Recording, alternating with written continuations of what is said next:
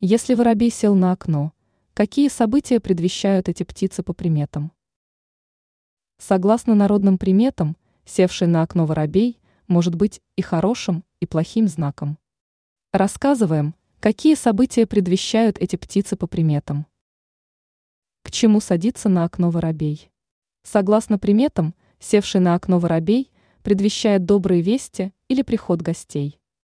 Если птица не просто села на окно, а ведет себя беспокойно, это недобрый знак. Чем неистовее воробей бьется в окно, тем серьезнее грядущие неприятности.